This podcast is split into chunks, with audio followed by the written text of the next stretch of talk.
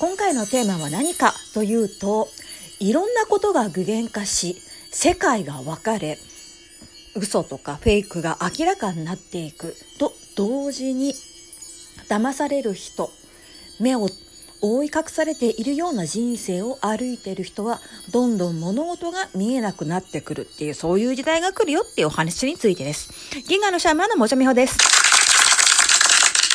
はい、えっ、ー、と、今日のテーマとしては、えっ、ー、と、世界線が分かれてくるって話は散々しているんですけれども、それにプラスアルファして、えっ、ー、と、この夏、この秋っていうのは、やっぱかなり、あの激しいエネルギーになってくるっていうのが見えるんですね。世界線が分かれる。だから人によっては体験していることが違う。同じ事件とかを見たとしても、ある人はこれはもう戦後最大の悲劇だというふうに受け取り、ある人は、ああ、はいはいはい、この仕組みですね。知ってますっていうふうに受け取るっていうように、パッキリと分かれてしまう。だから体験する世界が違うっていうのはそういうことです。それに、あの、やっぱりこの夏、7、8、9月、そして9月、10月、11月にかけて、あの、夏、秋っていうのは、物事の起こり、発展、そして権限っていうものが非常にダイナミックです。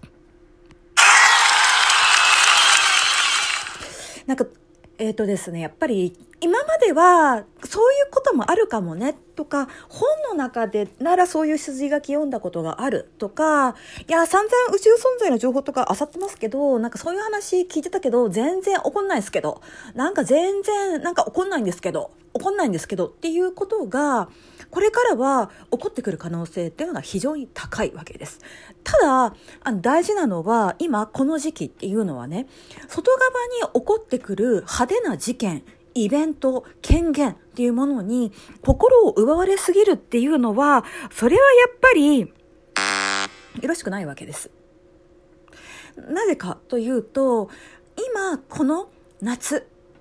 秋、まあ冬も多分いろいろあるんですけれども、まあとりあえず夏、秋っていうのは、あなた方の覚悟っていうのがとても求められている。で、その覚悟を求められているって言った時に重要なのが、あなたはこの現実世界で起こってきたこと、事件、あらゆることの具現化、ある種のフェイクが明らかになる。っていう。で、知ってた筋書きが、はいはいはいはい、再生されてきますよっていうようなものを見たときに、その現象面でのミラクルスペクタクル、スペクタクル、あの、わちゃわちゃ祭りに心を奪われるのか否かっていうところをやっぱり注意していかないといけないわけです。もちろんわかりますよ。あなた方は五感を持っていて肉体を持っている。だから目の前でとても重大な事件とかエキサイティングなイベントっていうものが起こったらばそれに注目したくなります。裏がありますよ。実はこんなつながりがありますよ。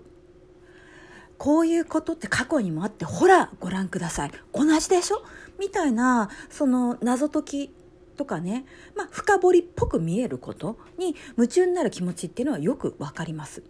わかりますよ。で、そこでもし、もちろんあなたが出てきた感情っていうのはちゃんと味わわれた方がいいんです。ショックだったり、怒りだったり、笑いたくなっちゃったり、またこんなことやりやがってっていうふうな呆れた気持ちになったり、そういうものはきちんと味わわれた方がいいんです。でも今我々が注意したいことっていうのは、外側に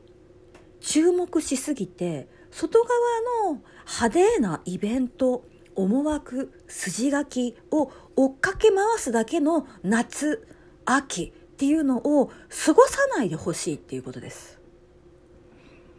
これは非常に良くないことです。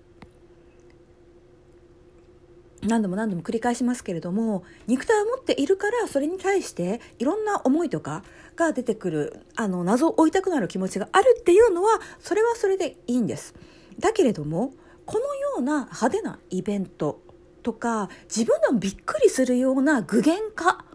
そして見ていてえこんなに体験する世界が分かれてきちゃったんだっていうふうなショック。を味わった後にはご自分の内側を見る。内なる声を聞く。まあ、あの、うちなの声が聞くとか、抽象的では分かりません。っておっしゃるんであれば体がどんな反応をしているのか内臓がどこかキュッとしてたりしないだろうか、えっと、気分はどうだろうかあの上がってるのか下がってるのかどんな風に変化するのか。体の肌の感覚は食欲はどうなの？思考のスピードはどうなっている？みたいなことをチェックしていただきたいわけです。そうして、まあ、内側を見ていくって言った時にそのあなたが気を引かれているビッグなイベントとか具現化しちゃったミラクルなことっていうのはそれほどまでに大事なことでしょうか？それともそれは単なるきっかけであってあなた方の持っている潜在的な力そしてこの幻想世界のからくりを気づかせるための一つのスイッチでしかないっていうことにお気づきにならないんでしょうか？多分ね、これは非常に難しいことだと思います。周りも騒ぐし、マスコミも騒ぐし、人々もそれを騒ぐし、で、あなた方が、あの、入り浸っている SNS でもそういうことを騒ぐ。まあ、ご自身に何かミラクルな具現化が起こったとしては、それはそれで、周りの人とも自分ももう夢中になっちゃうっていうことをやると思います。やりますよ。でも、なぜそれが具現化したのか？なぜ世界線が分かれていくのか？なぜこういうふうなショッキングなイベントが起こるのか？なぜあなたたち、自分はそれを体験する必要が今あるのかっていうことを問いかけることが必要なんです。それができないんであれば、あの、単なる矢島で終わりですし、あなた方が馬鹿にしている情報弱者だったり、偽りとか裏の筋書きがわからないで、あの、単純に怒ったり、泣いたり、怯えたりするような羊みたいな人たちと変わりは全くありません。馬鹿になんかできません。同じです。同じなんです。角度を違ったところでの奴隷的な根性。あなた方の意識の方向性をコントロールされてるっていう意味では、あなたたちが、へえ、そんなこと信じちゃってんの？えー、そんな社会毒無縁量に入れちゃってるの？っていうふうに思ってらっしゃる方と何も違いはありません。何も違いはないんです。大事なのは、外側の起こったことをもとにご自分がどんなふうに感じどういうふうに自分の人生と関連しそしてあなたがこれからどういうふうな世界を作っていきたいのか意識を広げていきたいのかっていう問い。それこそが最も大事です。この夏は大変激しいエネルギーです。これからもビッグなイベントとかね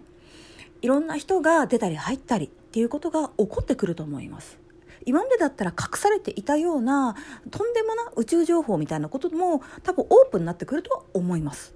ですけれどもそれに夢中になったりとかしているっていうのはやめた方がいいと思います。あなたの人生を生きてください。あなたの日常を大切にしてください。あなたの内側にあるものを見てください。それに引きつけられる内なる闇は何なのか。あなたの思考の癖は何なのかっていうことを問いかけなくてはいけません。だからこれからの半年間2022年の後半っていうのは非常に重要な時期です。そして厳しい時期です。ぼーっとしてれば、うわー、なんか2022年ってすごい大変だったっていう感じで終わることも可能なんですよ。翻弄されて。すごかったね。いろんなことが分かってきたね。びっくりしたね。って終わることもできます。でも、それで終わらせちゃうのは、この半年をそんな雑な扱いで終わらせてしまうのはもったいないんです。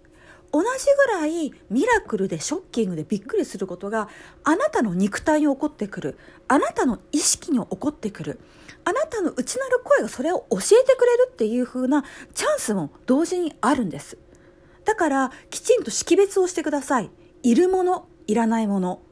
そして何度申し上げてますけども、これは自分の世界なのか、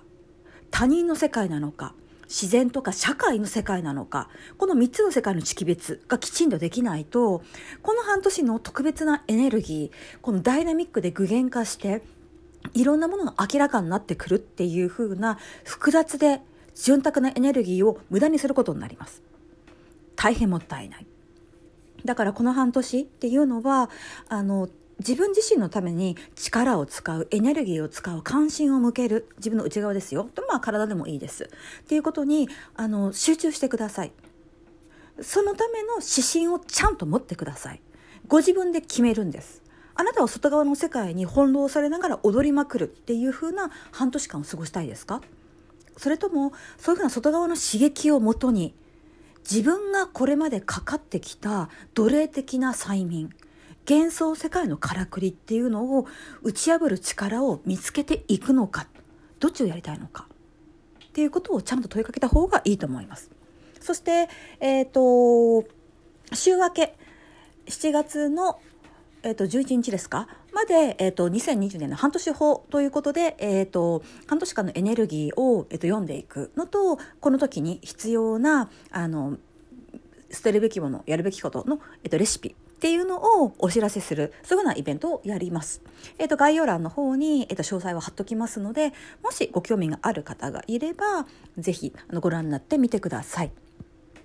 この半年間っていうのは大事です。あなた方にとっても大事だし、宇宙的にも大事です。何を求めるのか、何を捨てていくのか、それを